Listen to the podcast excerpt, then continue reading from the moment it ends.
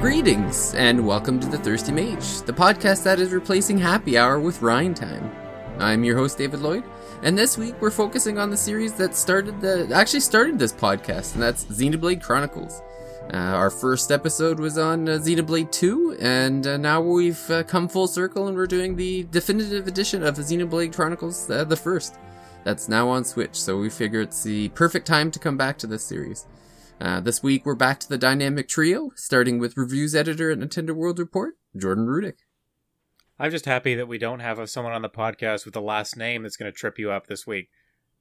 we, we, we went back to the well because we were t- we're tired of all the, the butchering of pronunciations.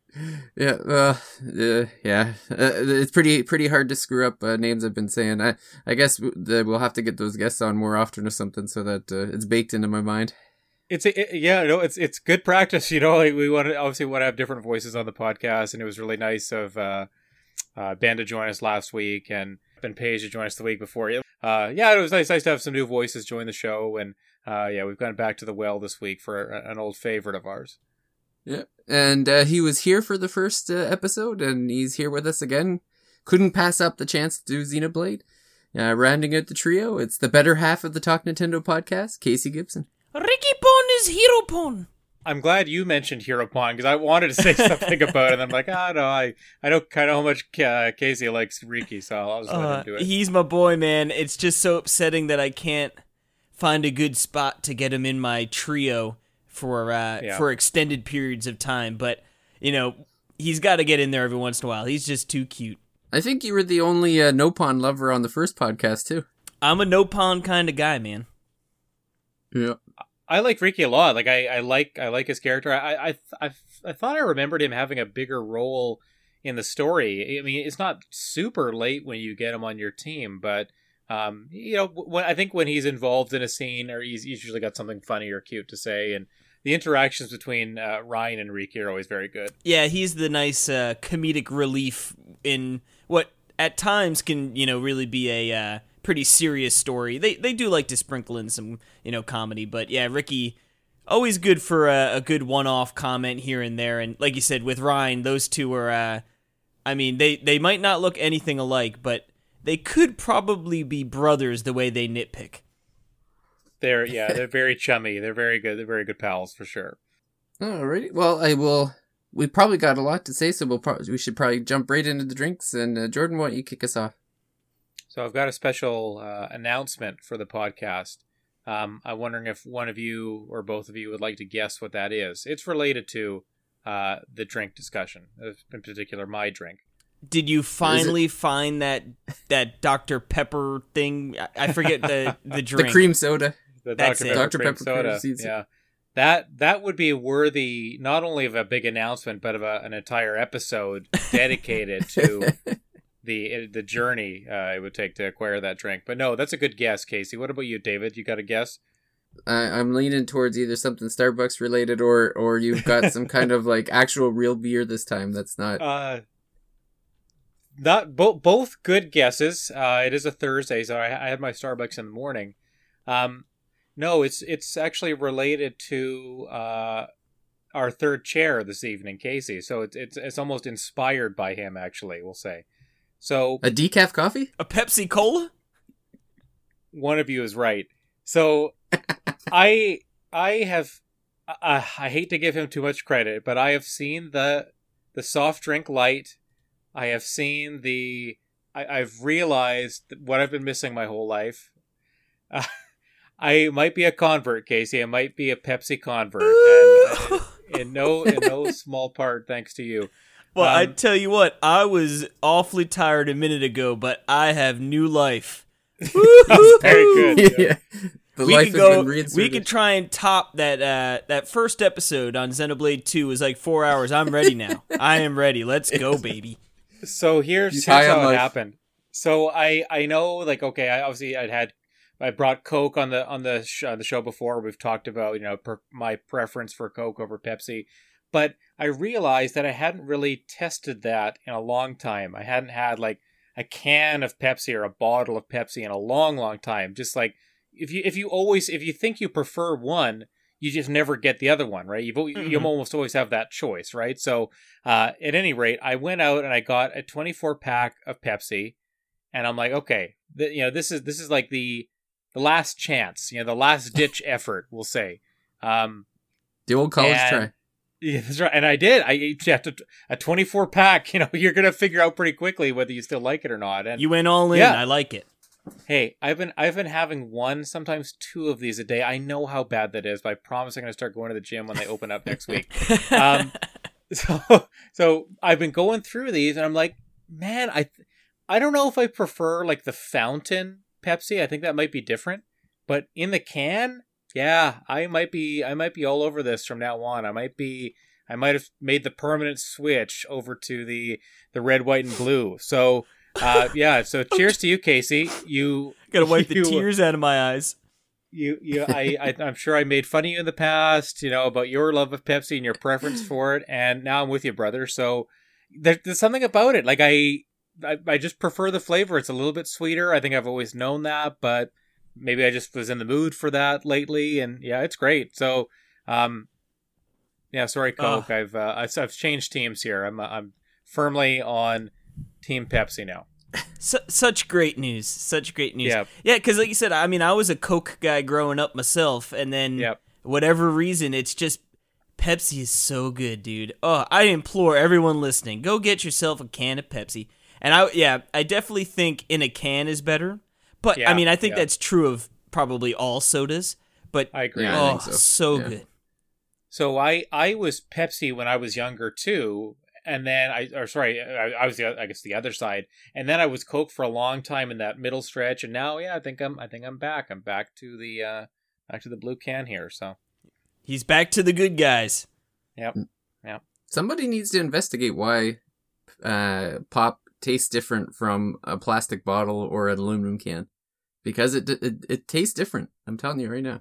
Oh, absolutely, you're totally right. Yeah, it does. Like, um, what is it? Also... It does. It makes no sense and I mean, there's another thing that I've kind of noticed with my own uh, just drinking habits at home. Like, I prefer drinking things out of plastic containers. Like, if I if I'm not having it in the can because I usually drink it with a lot of ice, I put it in a, a plastic cup. I don't like using glass cups or hmm, um, interest or metal cups or anything. I, I would prefer the taste or the flavor of it from a plastic cup, and I I, I I'm probably in the minority there but it's just something I, just another thing I noticed the last few months. Like I I would experiment and be like, ah, I I, I prefer to drink out of a big plastic cup. So yeah, I go. guess for me, I'm a mug kind of guy. So yeah, mm-hmm. got you got to have a couple cubes in there.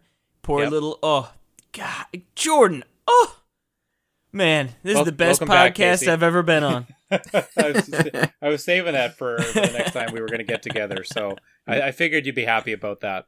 Uh, well, for for me, my drink, I don't have a Pepsi. Unfortunately, I, I did have some before. I got a, a good old fashioned H two O. Um, keeping it keeping it sort of plain and boring tonight. I should have made a coffee. I, I actually went out and um, there's this like it's actually like a a dessert restaurant or a dessert bar of some sort. I don't know. Like they they serve like alcohol and stuff too, but they got like really good coffees and dessert. Um, and I, I went there earlier with my sister and got like a it was like a double espresso drink. Oh, it was fantastic. But the only bad thing that was at like 3:30 and, and now it's 11:30. I should have yeah, made another yeah. one. I should have. But what, uh, Jordan got what me, me covered. Kind so. Do, what kind of desserts do they have there? Like I, I, I like places like that where it's like kind of specializing in in something, but you know, they had there for for breakfast or whatever too. All sorts. Uh, for me, my personal uh, go to is the blueberry cobbler and oh, dude, a little scoop ice cream, mm, nice and warm when it comes out. Not the ice cream, the the cobbler. Uh, my sister got like a pecan pie uh, or a slice of it, but they had all sort. Like they got cheesecake, red velvet. Um, what else they have? Like uh, all sorts of really delicious food. And then you get there and it's like you see them all out in the display, and it's so hard to yeah. pick. You know, it's like oh god, they all look so good but I love that when you go in and you know it's a good place when you you can't you're you're spending so much time kind of just debating about what you want to get there, right? Like when everything looks so good, that, that's a, it's a nice problem to have. yeah, normally it's like I sort of hate when I go to a place that has like options that are all look good just because it's tough Mm. to decide. But obviously, it's a, it's a good decision, uh, a good problem to have, and that's sort Yes, of like yes. uh, I don't know if you guys have like diners. Like I mean, obviously, I'm sure you have diners, but like something about like a New York diner, you could go in there at any time of the day. They're 24 hours, and you could literally get like anything you want. You want breakfast, you want lunch, you want like a steak dinner. You know, it's like they literally have everything. Um, but like I love going to those, but at the same token, it's like man, it's bad enough when you got to choose what you want to eat. Let alone having to choose like, do I want breakfast, dinner? You know, it's like, oh, Yeah. I, I get like uh, choice paralysis, and and like that's why like open world games for me, I feel like I end up not liking them too much because there's just too much. I I need a night push me in the right direction. Well, in uh, true mage fashion, I guess I'm drinking alone, but uh, my drink is uh, kind of dessert-like. It's uh, a caramel stout from the brewery and distillery from uh, Montreal. Uh, it's called Oshlag or Oshlag. Not sure which uh, the pronoun. Me and my me and my names, but uh, this one is um. So yeah, it's a it's a stout with a. It's got a bit of caramel and a bit of vanilla to it, and uh, they liken it to uh, drinking a creme brulee. Mm, that sounds good. Mm. So uh, it was it was much thicker on the caramel than I was expecting, but it was still pretty pretty damn good. So, uh, yep, that is that a pretty the, uh, st- pretty strong beer for a stout, David, or is it? Uh, no, it was only six percent actually. Okay. Yeah, it was only six, so it was pretty low. It was they were going more on the flavor than the alky, I guess. So yeah, I now I have to I have to say I I feel like that's been your kind of modus operandi for the the last few weeks, maybe even months. Is the you when was the last time you hit you know even nine or ten percent? I feel like it's been a while. well, uh, for the podcast, it's been a while. Yes. Okay. Fair. Yeah. Stupid me thinking the only time you drink is when we're recording an RPG podcast, not not you know every single day during a pandemic. There's a weekend every week, Jordan. Oh yeah, it's five o'clock uh, somewhere all the time, right, David? That's right. No, uh, I still have the um, the, uh, oh, I'm my name blanking on the uh, on my uh red um Belgian wine or Belgian beer. Can't think of the name now. The was um, that last week? no, I it was a few weeks ago, but I think I usually talk about it because it's like one of my oh Rodenbach. The Right. so now that the Rodenbach is in this, it, it's the worst possible thing for me it was that they started uh, selling Rodenbach in the my local uh, grocery store Hmm. because now it's just it's just there and it's like can't not have one in the You house. can't. I mean, if you're al- if you're already at the grocery store, you're When not in going Rome. to walk out with. You're not going to walk out without it. exactly. So Saturdays See, is that- Rodenbach night. That's how, that's see that's how they get you. I don't know. Alcohol in grocery stores is a newer thing in, in my neck of the woods. So anytime you go to the grocery store, they're always doing like tastings. Like you can, I mean, you could you could go and you know try a different bunch of uh, wines or whatever the wines are on special there. Um, they haven't started. I don't think they've started doing beer in a lot of the grocery stores, at least. But not that I've noticed. But wine is a newer thing, so they're always doing tastings Yeah. there, which is kind of fun, right? Yeah, they uh you get the odd tasting at my grocery store, but it's kind of small, so I, I don't think it's Mm. too often. But I, I've seen that in Ontario because they just started selling beer in the Yeah. I think it's about a year or so in now that they started selling beer. I was in an Ontario grocery store once, and they yeah they had a big um tasting. They had some like beer company in that had a bunch of beers, and they were right. doing it all fancy and stuff. So I used to work at a liquor store, and and we'd have uh, we'd have like reps come down, and, and all of a sudden, like, I mean, we were pretty popular. You know what I mean? Like a lot of people would come in, and uh, but on those nights, oh man, it was like a bar within itself. You know, everyone coming in and getting that like the free drinks and stuff. Oh my goodness.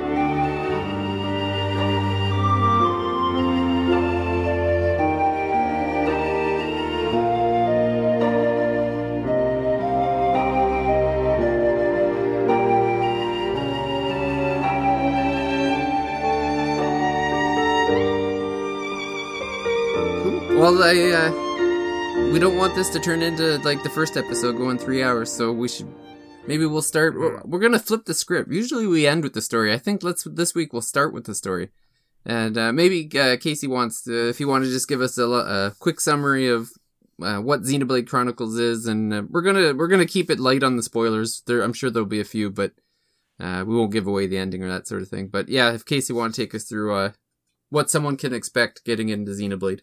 Sure. Yeah, so the first thing you're going to notice, you know, right off, well, first I should say the opening hits hard. Oh my goodness, I forgot how how hard it slaps right off the bat. You know, you get right into the thick of it and um, you know, it's essentially you are on this big giant being, the uh, Bionis, and there is a, a counterpart to the Bionis. It is the Mechonis, and it, they have had this big epic battle that waged on for years and years and years and years, and eventually uh, coming to a, a halt where they sort of both like get you know in mid battle, just sort of boom, it's frozen, and now they have all these creatures the the Nopons, which we mentioned a little bit before. You got the Homs, you got the High Entia, you've got all these different races living on uh, the Bionis, and then you've got the Mechon, which are as you might imply by the name, they're mechanical beings, and they're on the the Mechonis,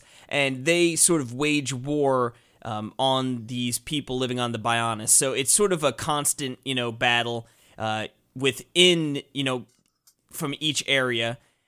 And what happens is you sort of pick up where Colony 9 is under attack, and you see uh, a couple of different characters right off the bat. Uh, Dunban, he's got the the, the legendary um, wow, Monado. I almost called it the Aegis, uh, the legendary Monado, and it, you know it's like a really awesome looking sword, and you see a couple different characters, and they're sort of deciding, you know, do we push forward, do we push back, and you know he he's not one to let down on a fight.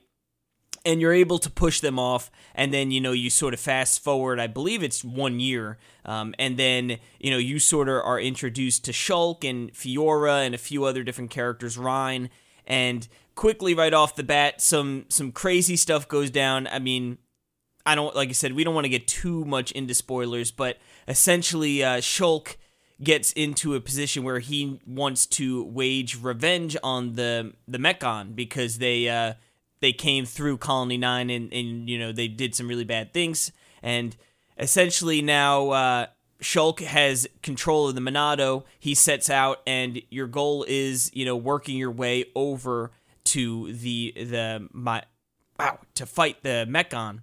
But along the way, you start to see how powerful the Monado really is, and you know, Dunban had it originally. And he is one of the few people, you know, who could actually wield the sword. It's it's too much for most people, but then you find out once Shulk gets a hold of it, not only can he wield it, but he's unlocking powers that, you know, they did not even know were possible and and the biggest one being that he can see the future. He gets glimpses of the future and initially they're really sort of, you know, confusing. You know, it, it's not clear what's going on, but as you get closer to the event, it starts to, you know, come into focus and Shulk is now able to see what's happening and take action to try and prevent that.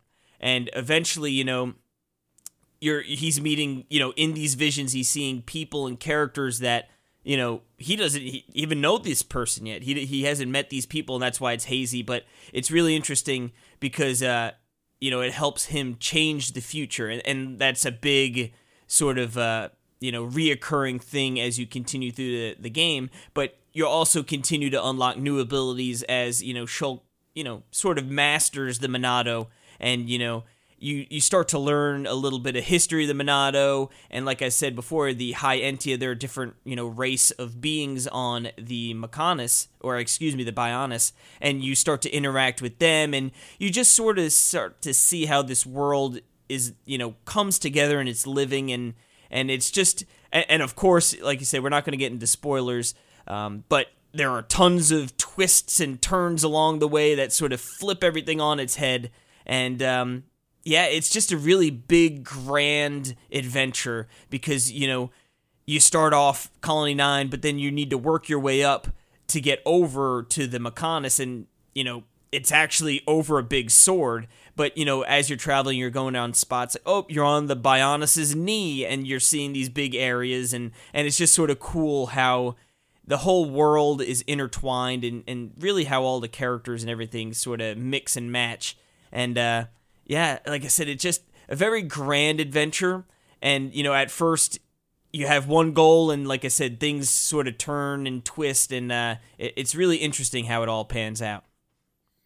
Yeah, I think what I really like the best is that uh, this idea of you're living on these two giant beings, and they they kind of make up the world, and so every different part of their bodies that you visit is a different biome or a different type of environment, right?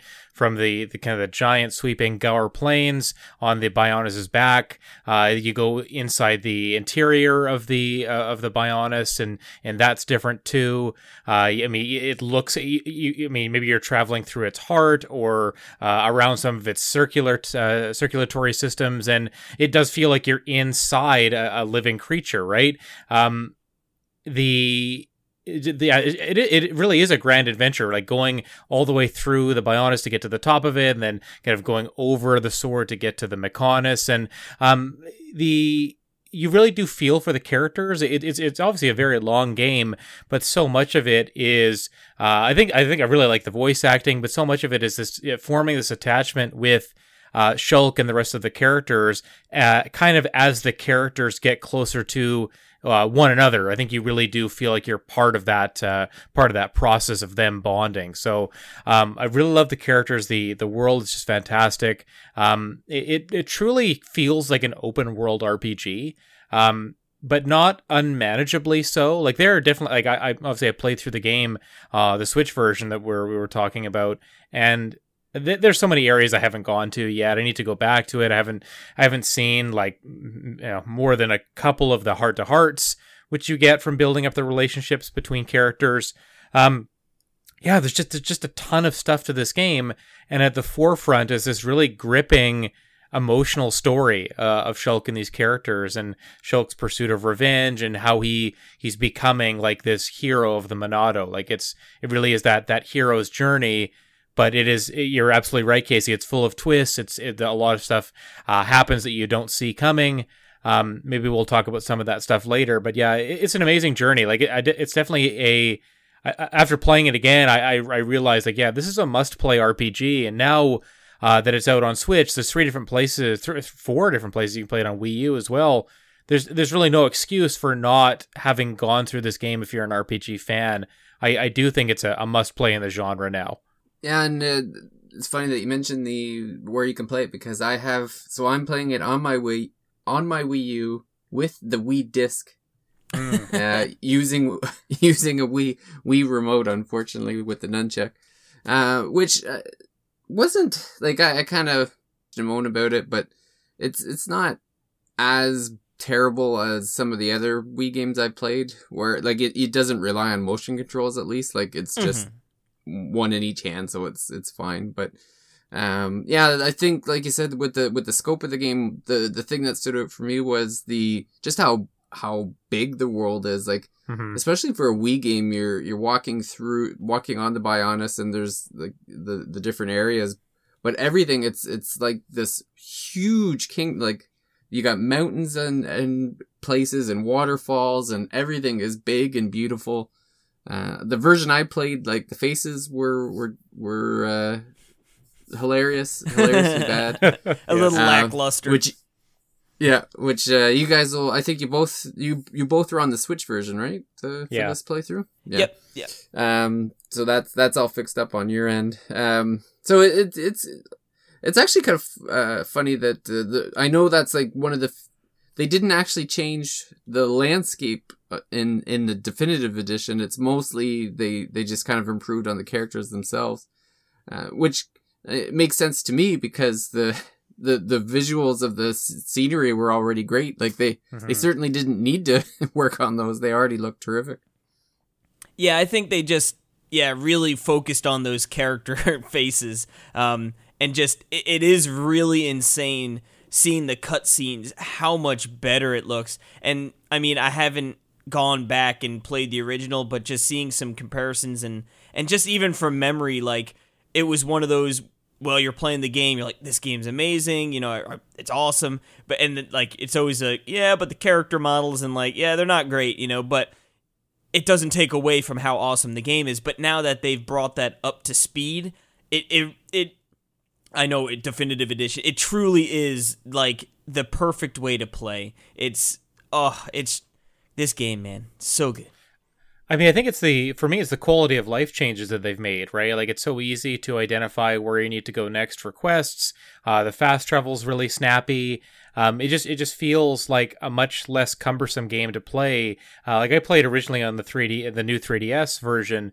Uh, that's the one I, I finished that for the first time when I played the game, and it, it felt like I, I was almost disincentivized to do side quests because it was such a pain in the butt to do so. Like I, if I wanted to find something, I really had to just kind of go out and you know rely on the hints that were given by uh, the characters. And there's so so many side quests that uh, I, I got kind of frustrated or bored of that really quickly. Um, but you kind of need to do the side quests in this game, uh, just because it, it it it's not an easy game. Like it, it if you're not perfect with the battle system. Like you have to have a lot of competence with the battle system to begin with.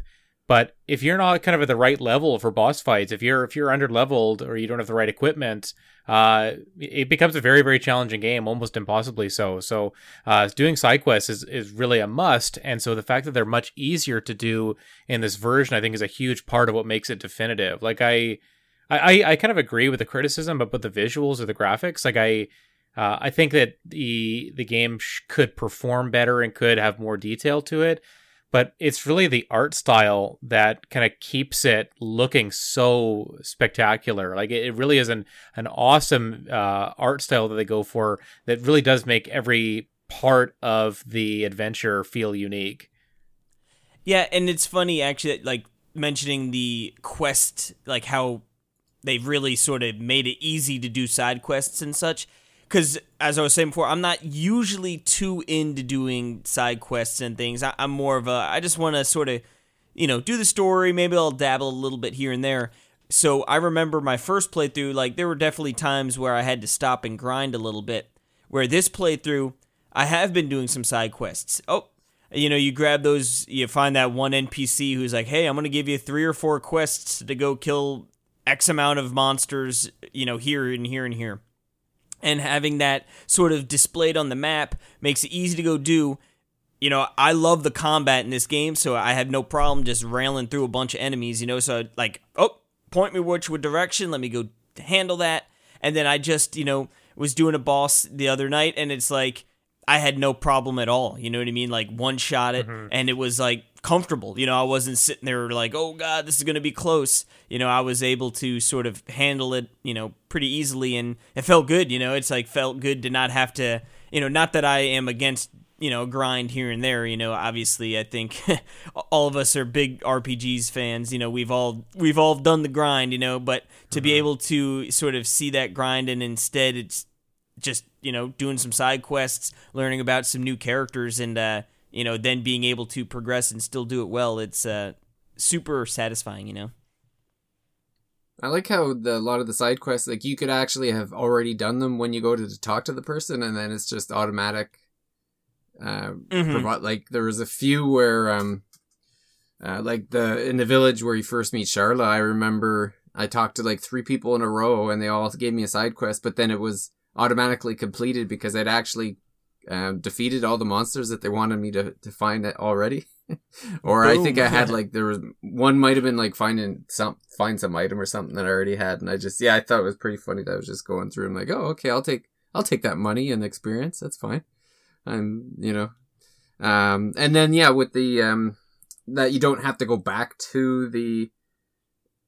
Uh, I learned the hard the hard way the um, where the when the quest is completed, you don't actually have to go back to the to the NPC mm-hmm. to collect your reward because uh, there was the one in Colony Nine. I think is like one of the first ones that you see there. I think he like lost his wedding ring or something, and I found it immediately, and I went back and I didn't real like I didn't notice. Or when I saw the quest was completed, I just I thought it was more like, oh, you've done it now. You got to go get your reward. So when the guy wouldn't give me my reward, I was like, "What? What's going on here? Why won't this?" You, This guy won't talk to me ripped anymore. off. Yeah, he's like, "I'm not giving you this ring back till you give me my money." And so Um, yeah, yeah, I see. I didn't realize that, David. I, I'd forgotten that in the original version, it it had that nice feature of as soon as you complete a quest, you don't need to go back to the quest giver. You're automatically given the reward. And I think, man, I love that in RPGs. Please make that like Yeah. a mainstay. Like, don't don't force the backtracking for. I, I guess it's for some flavor text or some interaction with the NPC uh, who gives you the quest, but uh, there's something real it's just really satisfying about getting the reward instantly and then moving on to the next one rather than like okay i'm a, i have to kill 3 of this this giant creature i do that go back get the reward go back out kill a different creature go you know like it's it's nice for to, to just eliminate some of that travel time Yeah, exactly. And um, I actually had a question for you guys with the the new one. I keep hearing things about how the music is different in the definitive edition. Like there's some kind of remastering. Like, have you noticed any difference in the music that's playing, or So uh, I'll, I'll go first. I, I did notice the difference, and I think it, it for me it's a tale of two two halves. I suppose that the, in the first half of the game, I believe I prefer the original version of the music. Uh, things like the Colony Nine theme, uh, the theme from Gaur Plains, uh, na- daytime and nighttime. I think I prefer the original. It just sounds a little bit more epic uh, and less subdued. I think the the move to the maybe fully orchestrated or whatever they've done with the the remastered version, it sounds a little softer to me, less um less kind of in your less in your face, less maybe less dramatic, more subtle. Uh but I think for the latter half of the game, the the new the definitive version sound uh, definitive edition soundtrack uh actually heightens a lot of those uh those pieces. I think they they sound better in the uh, the orchestrated version or the the remastered version of the soundtrack. So um, I'm I'm kind of 50-50. I like uh, I, I think this it's a fantastic soundtrack, but I think there's some songs that sound better in the old version, some that sound better, at least to me, or that I prefer in the definitive edition. Uh, what about you, Case? Uh, to be honest with you, I, I really need to go back. I, I played uh, Xenoblade, the first one. I think it was 2013, or it might have been early 2014. So it's been a long time. I, I would really need to honestly like get onto YouTube and, and give it like a side by side comparison. Um, Yeah. So I, you know, I can't 100% comment with certainty, but you know, just talking about the actual music itself, it, so many really memorable musics. Um, I love that, it, and it's sort of a staple for the series, like the day and night uh, variations. You know, like same same gist, but like just a little different spin on it. You know, um, which is really cool. yeah? And then with um, now you you actually have uh, the ability to choose the old music or the new music, right? Or am I making that up? Maybe if so, I, I didn't I didn't mess around with it, but that that's entirely possible. I know a lot of games do that with um, when they when they have remastered or rescored the game, they'll they'll, they'll give you the option. But um, I, I I didn't play around with it just because I wanted to hear the new versions. I'd already played through the game with the old soundtrack, which uh, yeah again it's amazing. Uh, but I did want to hear all the new compositions because uh, or the new arrangements because uh, there there I mean there's a lot of discussion in the uh, NWR Slack chat about you know which which version of the soundtrack do you prefer and it was kind of split down the middle of people who played the game uh, preferring the old version or the definitive edition um, and yeah I, and I, I feel that I feel that split entirely I just think the uh, part of it's better and the uh, the old one part is better than the new one but um, you might be right David you might you might have that choice in the game Yeah, and the um the other thing I found about Xenoblade now it's I had played the uh, uh Xenoblade Chronicles 2 like that was my first f- soiree into the uh, Xenoblade world. Mhm. Um so it was it was interesting to to go back to uh, to the first one but the I, I found I, I had the same similar experience with like in Xenoblade 2 I re- I felt like it didn't really pick up until about 15 or 20 hours in um Mhm. and uh, I, I actually like can pinpoint the the turning point for me, which was um the there's a fight where uh with Rex um I, I think it's ch- the end like the end of chapter four where there's an encounter Okay. with Min and Mal- Jin and Malos and uh, after that encounter, the the it opens up that you can have the third character, Hmm. and that's when the com that it was that fight that the combat really started to click for me. Um, and once uh, once all of the combat was opened up at that point with the having been able to have the third blade, um, that's when I really started enjoying Z- uh, Xenoblade Two.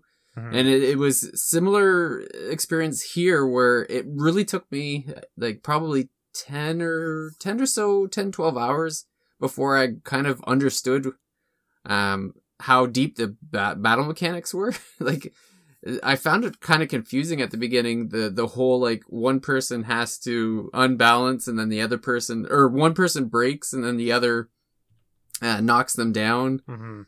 and and that only and certain moves did it and I wasn't even powering up the arts because I don't even remember them telling me that I could power like l- that the arts leveled up. Yeah. So when I finally realized that they they leveled up, I had uh, a ton of um I can't remember the exact uh, what it's called CP or AP or whatever it is the the points that you get. Like I had Yes, a ton yes. of points banked where I went like from level one to level four on most of the, the arts by the time I figured out Super Yeah. Then, then you're a total beast after that, right? yeah, that's right. Right. All of a sudden, it wasn't it wasn't hard anymore. Yeah. I kept I was getting frustrated at, at how hard the game was and how long combat was taking. And then all of a sudden, everything everything uh, clicked around that point when I realized I had completely missed an entire mechanic. But um, even without that mechanic, I just it just took a, a while to kind of wrap my head around what was happening in the battles. Yeah, I I, I- kind of agree with you with the the slow start of Xenoblade Chronicles 2. Um, I feel like the this uh, the first game. Uh, I feel like it's more. It is a slow start, but I don't know if it's. It, it to me, it just gradually builds up the whole time. Like I, I do think the game starts out very slow, but as soon as Colony Nine is attacked, like you're kind of in it after that point, right? Like you, you're, you're as Shulk, you're very motivated to get revenge. You get new characters kind of regularly enough. Like as soon as, after you get Sharla in your party, um, you start to get new characters pretty often. But I, I think that the original trio of Reyn, Sharla, and Shulk is just so capable and so they kind of cover all Mhm. the bases that I think it's very hard to go away from that team, right? Like I think it's very hard to not have Sharla on your team because your healing is so bloody useful. Yeah, she's right. Like you, Yeah. she's too. you don't even need to worry. She, I mean, Yeah. if you don't understand Heal the bullet! idea if you don't understand the idea of Reyn kind of being the tank and having to having for him to have aggro the whole time uh, Sharla kind of makes up for all that, that, that maybe that lack of knowledge or that lack of skill, right? She kind of covers all your bases, just make sure you're healed up the whole time. Um, and I I think she can really, even if you're not an expert in the combat system, I think she's kind of a, a little bit of a failsafe for you, um, kind of to kind of boost you up, even if you're uh, you're struggling with some of the mechanics. Um, but but then again, it's David. You mentioned like the you know figuring out the break, uh, the break topple, and um, I can't remember the last one. Uh, Daze. The, daze yeah the, so the, the the three different status effects that you can inflict on enemies uh, and it's really important to be able to do that if you want to uh you know take down some of the tougher enemies especially the mechon that you you, you end up fighting later on um or kind of throughout the story. Uh but Reyn and shulk are kind of designed perfectly for setting up that combo right where Shulk will use Shulk has two abilities that inflict break. Uh, Reyn has uh, one ability that does topple, and they both have an ability that does daze. Um, uh, uh, Shulk eventually gets a, a topple ability uh, later on as one of his Monado abilities.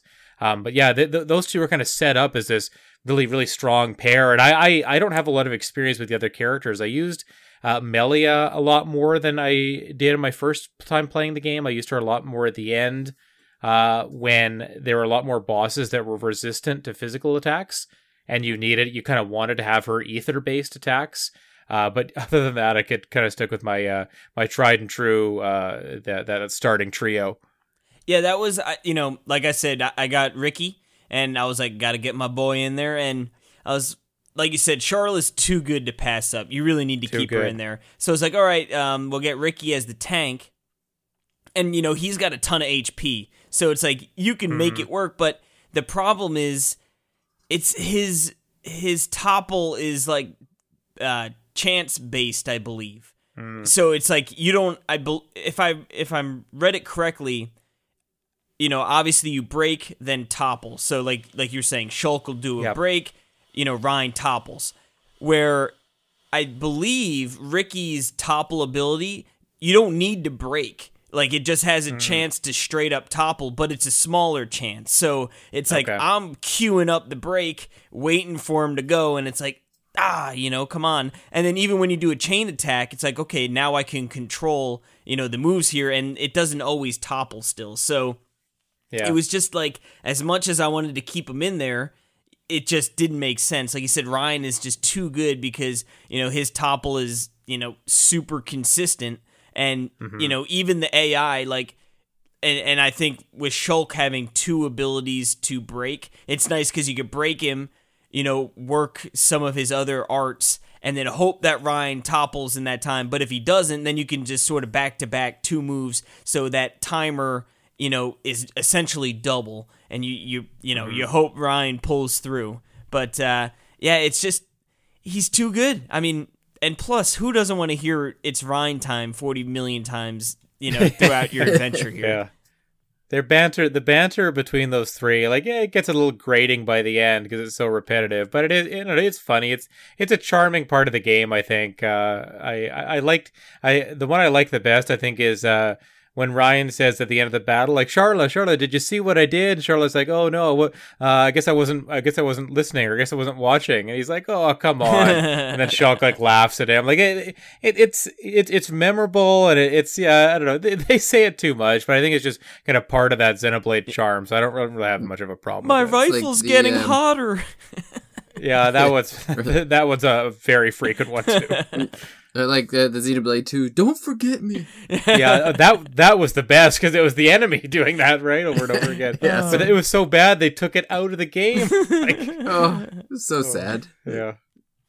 Yeah, is there any um favorite moments or favorite things that stick out for you guys now that you've got had a fresh playthrough of uh, Xenoblade uh, Chronicles? Well, I- I'm still working my way through, but it's just, uh, you know, it, we did it when when Xenoblade Two came out. We did, uh, or what? Actually, when was it? I'm trying to think. When was Xeno Week? When for NWR? Uh, it wasn't when Xenoblade Two came out because we'd already played it. Um, No, it was um it was some. I feel like it was like eight, uh, March or April of 2019. Was it just a it random months week after. we were doing? Like, like there wasn't yeah. All right, I was thinking for some reason it was lined up with some sort of release, but we did essentially we did uh like why who thinks Xenoblade 1's the best X and 2 and you know mm-hmm. at the time you know I was like Xenoblade 2 is the best you know? I I love that game. I adore it. And now revisiting Xenoblade 1 it's like I'm starting to like remember like for for as like adventure the adventure in Xenoblade 2 verse 1 it's like now I'm starting to like remember all like the little things and and the interaction between the characters. And, and like there's plenty of that in Xenoblade 2 but like it's just it's bringing back all those memories finding those hidden spots and getting like the oh you found the secret area and just it it's I feel like for me you're gonna say what's your favorite Xenoblade game? You know and like it'll probably be the one I played most recently except for X. Like I know Good that point. one's not gonna be the best ever because it's not. But um oh I I guess it's just just the world is so cool. And and like in Xenoblade 2 I love you know the different you know areas around the different you know beasts and stuff. And, and it's really cool. But just the epicness of these two big titans in this you know never ending battle. And then your quest to travel up and and get to the other side. And uh it's just i mean i guess you asked a moment and the whole game the whole thing. Yeah. um Every time I turn it on. yeah, but Yeah. but it's I mean it's serious. It's I guess you know having played it already, it's just bringing back a flood of of memories. You know where I'm not even up to certain parts, but like I've you know I've already had uh, things throughout the game sort of spark emotions that sort of rem- you know have reminded me of those things, and I I just can't say enough about Xenoblade, man, and and just just a quick touch back on the battle mechanics or the battle system. To me, it's just so much fun. You know, I almost never run away from a battle, or or I should say, almost never avoid a battle. You know, I, I'm I see guys, I'm gonna go fight them because I just I don't know. I, I just think it's super fun. It sort of plays a little bit like an MMO, you know, with uh, the cooldowns and positioning being really a huge factor on how you know how you dispose of these enemies. Like to me, there's nothing more satisfying than top uh, break topple daze backslash, you know, and seeing like that huge number come up and just seeing a Mm-hmm. big monster chunk of that HP dropping. Oh, so good. Yeah, I so uh, I I think that every game in the series so far that I've played, and I'm going to say the exception is Torna because I, I I know people love uh, Torna and it's it's an expansion, but I, I I'm not a huge fan of it. But for the main games, uh, you know, Xenoblade Chronicles X, I think the flying and the scales. I don't think that any other game in the series has has done something so kind of interesting in terms of exploration. I think being able to fly around that world is really, really amazing. And I, I really hope we do get a port of that game to Switch or we get a sequel to Xenoblade X that brings back that flying mechanic because uh, you really do feel like you earn it. And then the combat and the scales is really cool. But yeah, just, just exploring the world from above kind of adds this new dimension that's really interesting.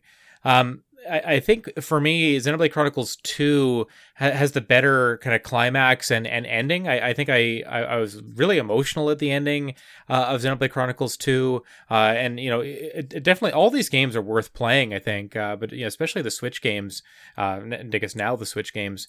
Um, but I, I guess for me, it's top to bottom the cast of Xenoblade Chronicles 1 that I really, really like. I feel like they they all bond together. They, their relationships are really endearing. Um, even even the villains, like you know, the people you're maybe not supposed to like as much, or that turn out to be, uh, that kind of in, in a twist turn out to be villains. Like I think they're very compelling. Um, and they're they're multi-dimensional too. They're not just like kind of like maybe bad for the sake of being bad. They they they want something. They're out to get something. Uh, every character seems to have a, a good motivation for what they're doing. Um, I, th- I think the last five to ten hours of Xenoblade Chronicles is kind of non-stop. Like it's one kind of epic moment after the other, and so, yeah. So just for me, it, from the beginning of Xenoblade Chronicles to the end, it's just such a complete RPG, uh, and it really kind of, I guess for me, it defines maybe what an open world RPG should be. Uh, I, I wish the side quests were a little bit more in depth. A lot of them were just kind of fetch quests in this game.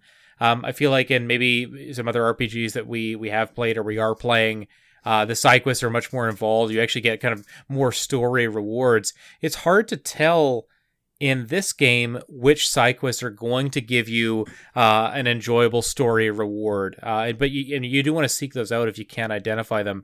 Um, the the idea that uh, you you have you know dozens of side quests connected to collecting a certain item I don't really care for. But I think the ones that uh, encourage you to fight different enemies are actually great. I think it's a really good motivating factor for exploring the world and finding new enemies that you haven't fought before uh, and learning kind of how to take them down even faster. Like it's a, you're really, I don't know if you're incentivized to grind, but the the side quests kind of uh, function as a very smart way of getting you to grind. Um, and I, I guess I like that aspect of it. Um, you you'll notice that the a lot of the quests don't give you experience. uh, experience, right? Only only the more involved ones do. Like usually, if it's collect something or fight ten ogres or ten you know ten giant turtles or something, you're not gonna you're probably not gonna get experience on that because the experience is built into the the hunting that you're doing, right? So that's maybe that's one way you can identify some of the more uh, involved or character driven uh, side quests is by whether they give you experience or not. But you're just constantly unlocking things and improving and, and seeing numbers and stats go up in this game. Like it's yeah, damn, this is it's a really good RPG. Like uh, this shouldn't be a blind spot for people. Like again, it's very available to people on modern platform to uh, you know on Switch or on you know a new 3DS if you've got that. But yeah, to, for it to be available on Wii and Wii U as well, like there's no excuse I'd say today for not having played this game. When it came to Wii, absolutely. Like it was super hard to find in North America. It came over late, uh, but it's only become more visible as the series has grown in popularity. So, um, yeah, play play Xenoblade Chronicles. There, there are so many enjoyable moments. Like Casey, you you nailed it. Like it's hard to pinpoint one moment in this game. I think the the first game is about just kind of building up and building up and it's filled with memorable moments with the characters and you're constantly worried about uh, you know is someone going to make it is someone going to survive what's going to happen to uh, the characters you meet and the characters you control so yeah it's a it's a ride for sure Yeah, and, and real quick, just to to piggyback, just the world in general. It's there. It's so rewarding and fun and exciting to get to the next area, just because you know it's going to be beautiful. It's going to be really fun to explore, and like all like visually, the game is stunning. So it, when you get to these different areas, and then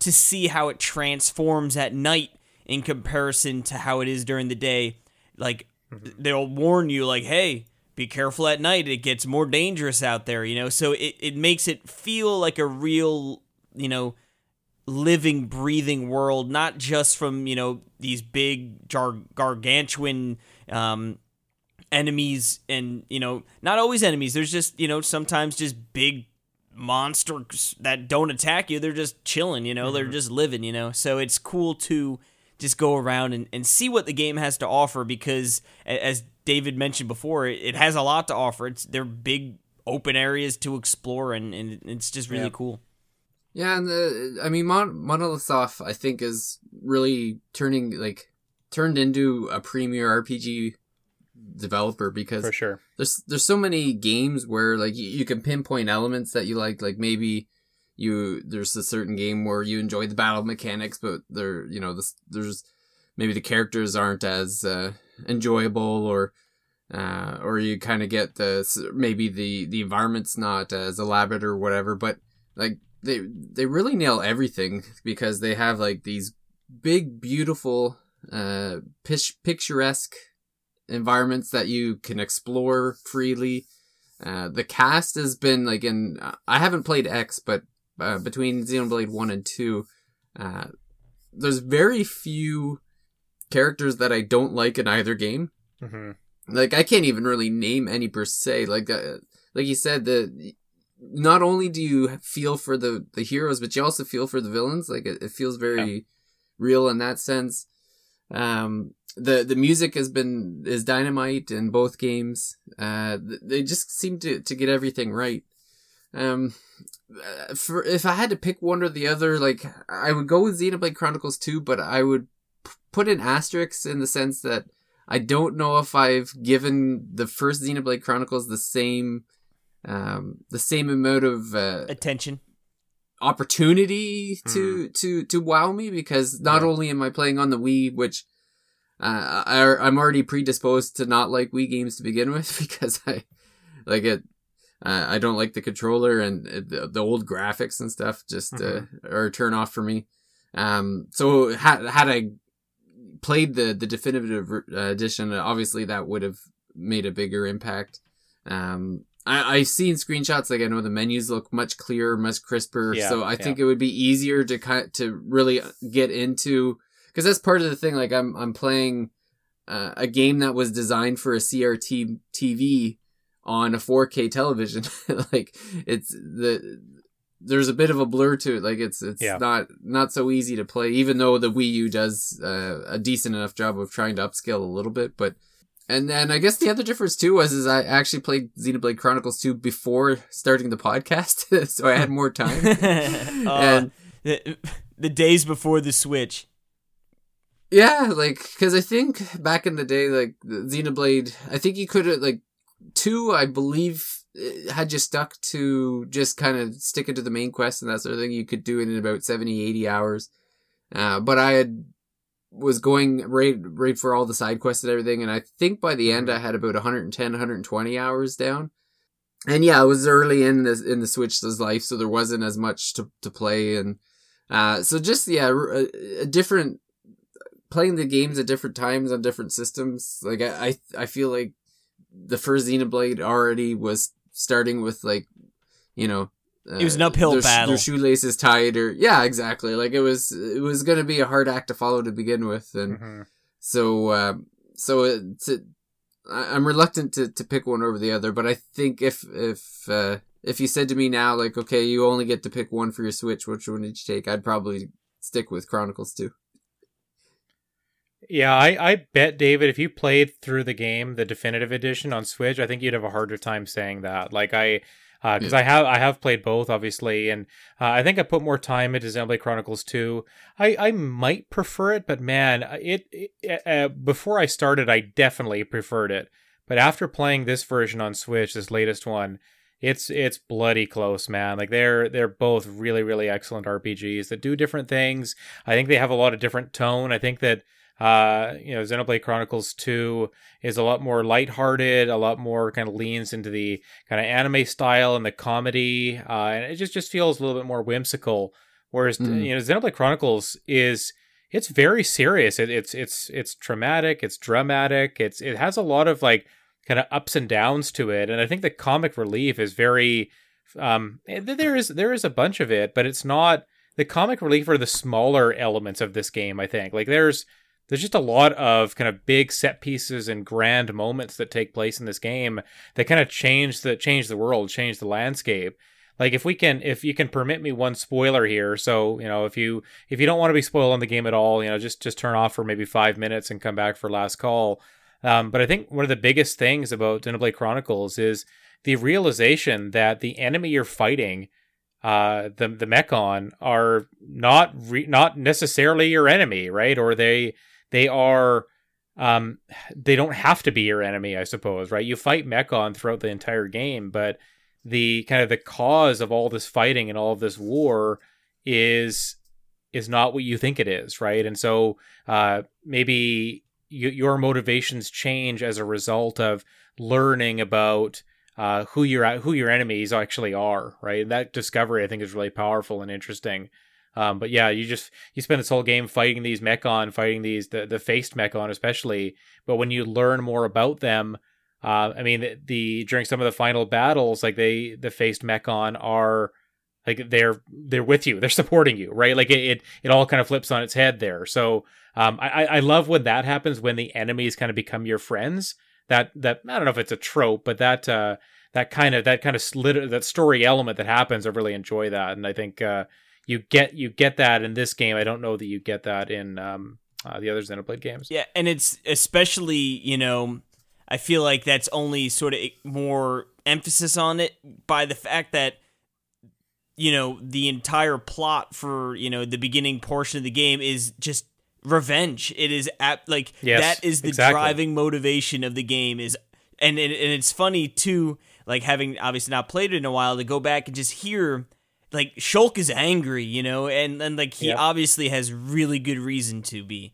But it's it's yeah, it's interesting to be like the the motivation, the driving motivation of this game is revenge, you know? Like that's mm-hmm. like you said that sort of sets the tone for for how the game plays out and like you said to get the that twist down the road and just sort of like oh okay, like like weird, you know? Like all right, like this mm-hmm. is what this game's doing and then like at the very end like how things keep spiraling, you know, and then like, and I think it's even more interesting how you know two sort of connects back at the end, how you see that. But uh, yeah, this um definitely is not like a super light-hearted game, but you know, it, it's no. definitely really an intriguing game, and and it keeps you engaged throughout, even though it's a super long game as well. Yeah, the lighthearted moments are are strictly character interactions. There's, there's nothing lighthearted in the story, right? The story is it's dark, it's serious. Yeah, it's a tale of revenge. Um, I do want to give a shout out to Shulk's voice actor, um, who does such a good job of kind of the agonizing cry or the agonizing scream, right? Like when when someone's taken away from Shulk, or when you know they're they're so close to uh, saving somebody, and he, he kind of shouts their name. Like it, it's really really powerful and emotional. And so uh, I, I don't know the voice actor's name, but whoever did it just, just kind of nails that that gravity and the emotion of those situations and the those kind of guttural screams or those guttural cries that Shulk does usually at the end of like a the end of a, a boss battle or as the as you transition into a new chapter yeah they're just absolutely on point. So kudos to uh to Shulk's voice actor. And really kudos to all the voice actors in this game. I think they're all excellent. And um it, it's kind of a new I think it's a Welsh uh, kind of accent or it's it's a different kind of accent that you might be than you might be accustomed to but I really like uh uh the voice actors in this game Yeah, so I got it. I got his name. It's uh, Adam Howden. okay So he's yeah. uh, an English actor. Um, so his notable roles were he was Anders in Dragon Age 2.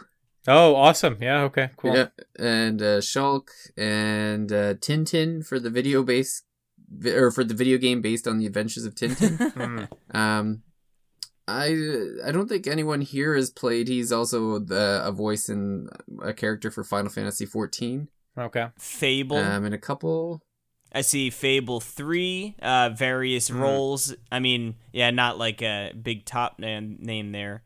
What else you got? Um, look at that, Final Fantasy fourteen.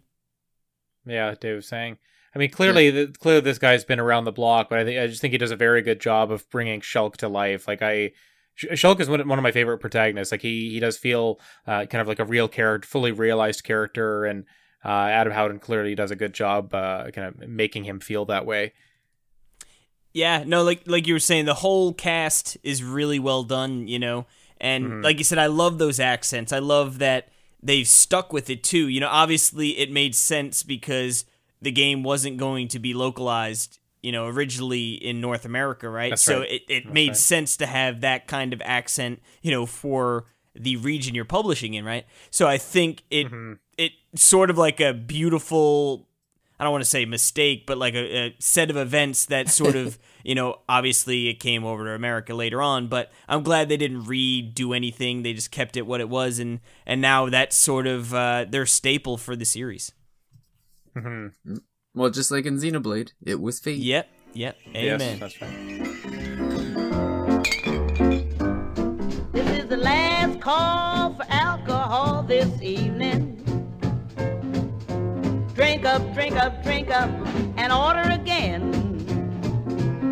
This is the last call for alcohol. Get All right. Well, we're we wanted to keep it to an hour, and we're doing good so far. And uh, I think it's time to to move into last call. And uh, so the the last call uh, that I was thinking of uh, tonight was, uh, what do you guys think is left? Uh, there's so many definitive adjur- editions like DX and deluxe editions and all these different editions that are coming to Switch these days. Uh, what's what's left? What what what do we need that we don't have yet that uh, we're still waiting or, or holding out hope that we're gonna find out about? Well, it's funny. I, I was thinking about it, and I'm like, yeah, what what games do we have here that we could really get into? Um, and, and I thought of one, uh, and it it might actually be more like a definitive collection, and that's uh, Uh-oh. the Golden Sun games. I mean, the, these have not, you know, been released. I mean, I, I guess there was like the Wii U, I think, virtual console. There, were, I don't know why Yes, that's right. you Yeah. necessarily want to play like that, but you know, maybe I mean, even just ports of and added as a collection, I think would be really great. But I mean, if they wanted to to do some some more upgrading to it as well, uh, would be really cool. And you know, this is a game I played the original Golden Sun. I never beat it back in the day, but it was always one of those, at least to me, like I don't want to say like, like a unicorn game in the sense that it's like I've never gotten to beat it, you know, and it people have such fond memories of these games too, and I think it would you know people would be excited, and you know if it's just a you know a collection of these ports, you know maybe minimal work, but it would bring you know breath into uh, the the franchise. At least get people excited to to go back and try it, and who knows, maybe all of a sudden you go, wow, there was a great success. Maybe you know they uh, bring the the series back to life with a new game or something. Yeah, I think he says a good one. I hadn't, I hadn't, I hadn't kind of thought that far back, but I think there's a lot of games uh, on GBA and DS that uh, would would be would be really really welcome to uh, some kind of remaster, remake, or uh, what have you. Um, because Dave's asking about a definitive edition, I, I want to stick closer to uh, maybe the Xbox 360, uh, PS3, uh, Wii generation. Um, and I, I'm not going to say Mass Effect because I think we're getting those. I think it's going to be a Mass Effect. Um, a remastered trilogy coming soon. Um, but I will say Dragon Age because I haven't heard anything about that. So Dragon Age had Dragon Age You Origins. of I'm sorry, David. Yeah, Dragon Age Origins had a an Ultimate Edition which combined the base game with its uh, standalone uh, DLC called uh, Awakening. Um, so you could buy the Ultimate Edition and get uh, all the DLC kind of bundled in together. I, I mean, it, it's been on sale for really cheap. Um, I, I must have it somewhere, but um, uh, it's just one of those RPGs that I think I think it still holds up very well today. I think you could just do some quality of life changes, uh, you know, throw a, a nice uh, coat of paint on it, uh, and it'd still be very very playable and very very enjoyable still today. Uh, it'd be a nice thing to see that before the fourth Dragon Age game comes out, which seems to be a while away. Uh, my understanding is it's um, been it's had a little bit of development trouble and has been rebooted, and Bioware is just kind of had had a lot of difficulties uh, with with Anthem and Mass Effect Andromeda. So who knows, you know, when we're going to see Dragon Age Four? I think there were some uh, not screenshots, uh, some concept art shown of the game today during EA's uh, EA's Play uh, event that they had this afternoon. Um, but yeah, I'd love to see in the meantime uh, just to you know bring back the original Dragon Age. I think it's still the best one of the of the three that have come out so far. Uh, it has the most meaningful decisions. I, I, I just love the kind of the, the, way you can start the game with different uh, different races and different characters. Um, yeah, sorry to st- steal your thunder a little bit though, David. It's just uh, the Bioware games. Like I, I, I really want to replay them, but I'm kind of waiting for uh, definitive editions. I'm waiting for remasters of those games because it's not that they. I don't think they play well now. It's just like if I if I'm going to experience those you know 20 30 40 hour rpgs again or you know multiple uh, entries in a trilogy i want to play an upgraded or updated version of those games. And i'd i'd kind of kick myself if i started playing mass effect 1 2 and 3 again from the ps3 trilogy and then we get a remaster for ps4 or ps5 or something like that. So uh, kind of still holding out hope. We'll see some of those soon but i'd really like to see uh, dragon age especially yeah, I was I was definitely thinking Dragon Age myself because the what the EA plays and they're announcing like seven games are coming to Switch, but they only Yeah. named two. Uh, it it would be pretty easy if three of those seven were a trilogy, whether it's Yeah. Ma- Mass Effect or Mass Effect or Dragon Age, uh, or both potentially. Where like maybe they're not c- considering Burnout part of that seven Mhm. and uh, so that we really only know the one, which is Apex Legends. It would be funny to I find could I could see them I I could see them trilogies. calling I could see them calling the trilogy one game though, right? Because Hopefully. you, Oh, that's yeah, it's possible. oh come on! I mean, if you if you remastered it and sold them as singular like single entries, that'd be. I mean, I wouldn't put it past EA. You guys are right, but Yeah. I mean that would be really really scummy to do that. but when there's already a trilogy that exists, like there's already a trilogy package. No, like- I, I can't Yeah. imagine they would do that. I mean, maybe they Yeah, have no. the option, um, like uh, like some recent releases that you know are collections. Maybe they allow you to sort of purchase them individually on the eShop if you wanted. But I can't imagine they would like charge you sixty bucks or fifty bucks per. You know, yeah, yeah, yeah. That would be brutal. and David would eat it up. I bet. yeah. Well, it, and it just makes sense that it would be something from that era because um, what's the we just got a bunch like a few they weren't even that great of titles but i feel like we just got a whole bunch of uh, last year uh, a bunch of ps3 era games. Like wasn't there not uh, it's not lost odyssey I, th- that came to switch. No, what's um, it's uh, um oh, Lost Odyssey is think- still trapped on Xbox 360, Xbox One. I, I, I, yeah, that's a game that'd be great to see a remaster of that too.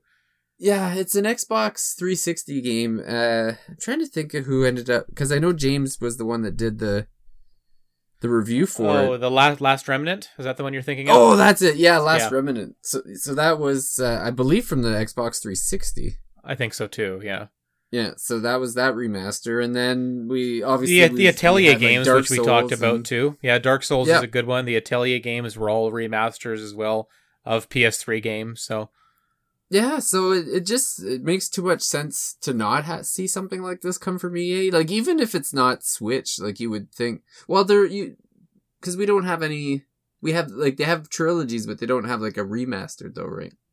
I For mean, the uh, PS4.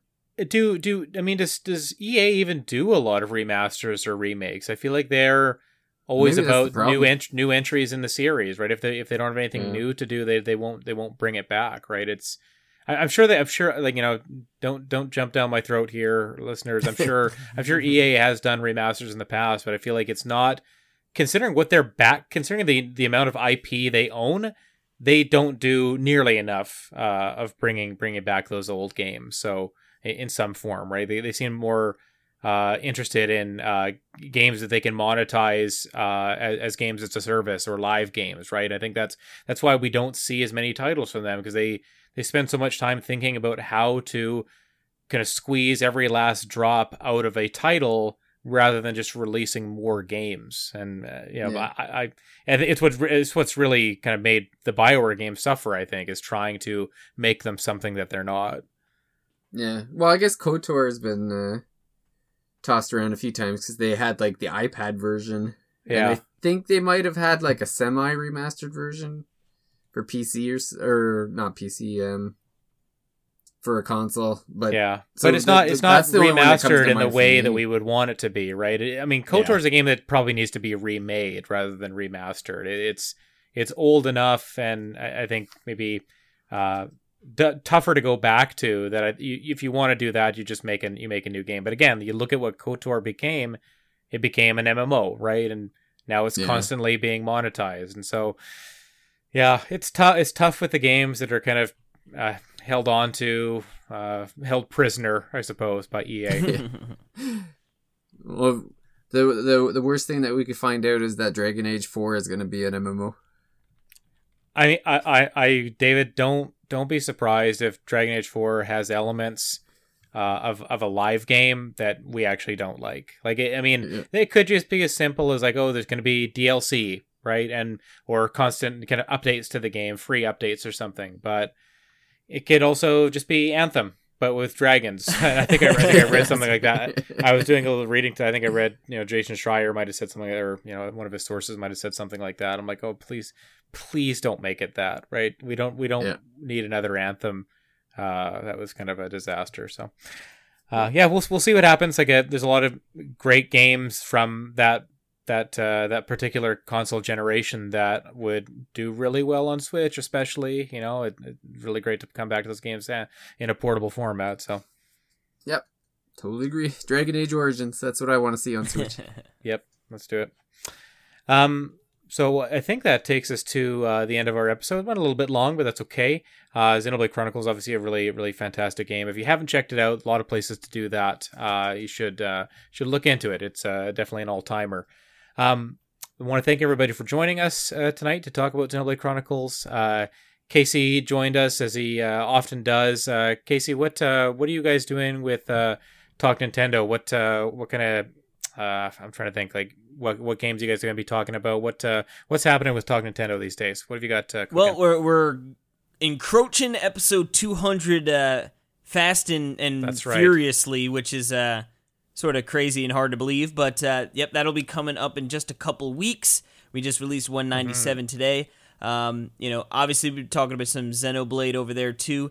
There's a good chance we might be talking about Burnout Paradise as well because uh, Mm. I'm weak. But um, also, I guess uh, something really cool is we were going to be flying out to New York and being part of the Long Island Retro Gaming Expo, but unfortunately, with everything going on in the world, um, that was sort of not canceled outright, but sort of shifted to an online um, ec- virtual expo. So we're going to be giving a panel on that. It's August 8th and 9th. I don't know exactly which day we are yet. We're still waiting to hear from that, but we're going to be doing a uh, sort of a retrospective type uh, panel on the Nintendo GameCube, which is almost going to be 20 years old. Um, so we, we think that's going to be a lot of fun. And otherwise, yeah, we uh, just we're chugging along to 200, and um, you know, obviously, uh, we we've got our crossover episode coming up next week with you guys. Um, we're going to be looking at. Uh, oh my God, I'm blanking on it right now. Star Star it, Star Tropics. Tropics. it's funny actually in Yeah. this the episode we just released today. Uh, for some reason, I, I I wanted to call. Uh, I was like, yeah, we got our crossover episode coming up with the Dirty Mage. so so we were thinking that might be a, a, a new moniker for when we have crossovers with the the, the old Dirty Mage. I like it. I like it. Yeah. Uh, yeah, that, that sounds good. I knew there were some things I wanted to tiptoe around in the uh, the Long Island uh, Expo that you guys are going to be doing uh, some work for. That sounds like it'll be a lot of fun. So we'll have to tune in for that. Um, so yeah, thanks Casey for joining us as, uh, as as you usually do. Um, crossover episode next week talking about Star Tropics, uh, which is part of the Nintendo Switch Online uh, NES games. So if anyone wants to give that a shot, uh, hop in or try to. I don't think it's all that long. I think it's in the seven to ten hour range. Uh, if you Yeah. want to give that a shot before you hop in, uh, before we hop into it uh, uh, during next week's recording, uh, you've got a little bit of time to take care of that. Uh, I, I've only started the game. I need to to put in a lot more time. I, I did play the original in NES, um, but uh, yeah, I'm looking forward to giving that some time as well. Um, if you haven't already, you know, please uh, subscribe to the Thirsty Mage on your podcast player of choice. Uh, you can check out a lot of interesting content that David's been putting up on the Thirsty Mage webpage, uh, the thir- just uh, the thirstymage.com, uh, Thirsty Mage YouTube, where we've got uh, reviews. Uh, Casey and David do a weekly uh, news uh, kind of update, uh, which usually goes. it- It's usually live on Fridays. Is that right? Uh, you guys record on Thursday for a Friday Yep. posting. And Yep. then the uh, live on the Sunday, so it, there'd be one there now where we Yeah. talk about uh, Paper Mario: The Origami King. And I think you you did one kind of uh, talking about the PS5 reveal as well, right? Yep. And then uh, The Last of Us 2, uh, we did the week before that. And uh, The Last of Us 2 is actually a game I'm going to be, uh, again, by the time you're hearing this, I'll be playing that uh, on my PS4 with uh, a review uh, upcoming whenever I can get through that. There's a Eh, couple couple big names on the on the on my Switch and PS4 right now, so it's a c- couple big big names, long games. So we're not 100 percent when when those will be ready, but And and if you thought David was drinking a lot of beer before now, wait till he starts The Last of Us 2, where he's going to be uh, committing a lot of uh, a lot of murder, as far as I've Yes. uh, been able to ascertain from comments on on the internet. and Uh, it's a little bit, it's uh, sounds like it it's encouraged though. So yeah, so very much. and so, I was gonna say, much Yeah. like Xenoblade, he is playing the second before the first. that's, That's oh right. yeah, there you go. yeah, That's I've right. never played the first one. Yeah, Actually, that'll be interesting, David. We'll have to hear uh, some of your opinions about that. Obviously, uh, you're going to do uh, a review of some kind for the game, but uh, yeah, that's a, an interesting one for a game that I think um, very much is about story, right? And it's about the focus on the characters and the story. So to hop in kind of ahead of uh, the the first game, yeah, it'll be interesting to see how your take on that game. Um, yeah, but I think that I think that does it for uh, this episode and the wrap up. So uh, thank you guys for joining us. Thanks for listening. Uh, if you can leave us a review uh, on your your podcast app, that's awesome. Helps with visibility of the podcast. Uh, we would truly appreciate it. Uh, but uh, that's uh, all for us for tonight. We will catch you next week with uh, an episode on Star Tropics, and the Talk Nintendo boys are going to join us for that. So uh, thanks again, everybody. Have a good night, and talk to you soon. Goodbye. Adios. but.